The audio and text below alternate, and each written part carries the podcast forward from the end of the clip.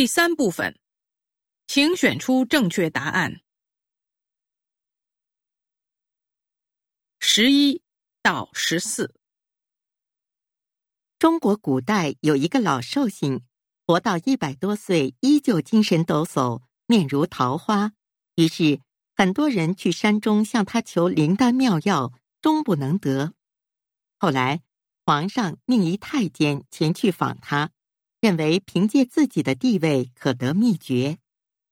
太监找到他，给他作揖下跪。老寿星闭目许久后答：“你随我几日即知。”太监在洞中待了数日，只见老寿星既不外出寻食，也不开火，只是偶尔掏出袋中类似干面的食物，或是几颗枣子，或是晒干的菜茎，就着泉水吃下。反复几日后，太监实在是撑不住了。祈求老人早些说出长生妙法，可老人依旧闭目回答：“你随我几日，已知其法。”太监又待了三四天，依旧只见老人吃干粮枣子，喝泉水，闭目静坐。于是实在忍不住了，决定离去，并警告老人当心皇上发怒缉拿他。老人听后摇摇头，笑而不语。太监回来向皇上汇报了老寿星的所作所为，要求皇上将老人抓至朝廷进行刑逼。皇上听后大笑，哈哈哈！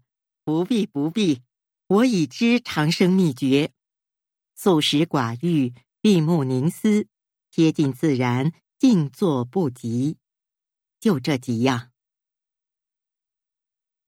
十一，太监为什么去山里？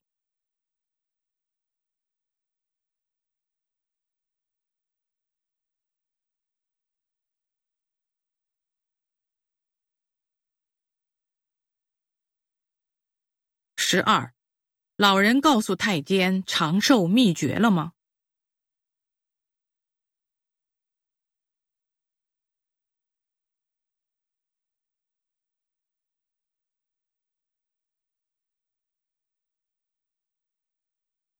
十三，长寿秘诀具体指什么？